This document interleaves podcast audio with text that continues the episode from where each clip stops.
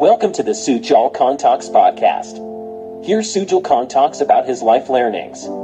You will hear him speaking about poetry. Sujal is a young poet whose poetry and writings has been published in several national newspapers and magazines. He wants to connect with people to discuss his poetry and the other things that interest him. He is also involved in various other projects and activities, such as My and Digital Marketing, where he helps small businesses with SEO and social media. He also loves to support startups and innovative ideas, which he does by giving them advice on how to market and grow their businesses.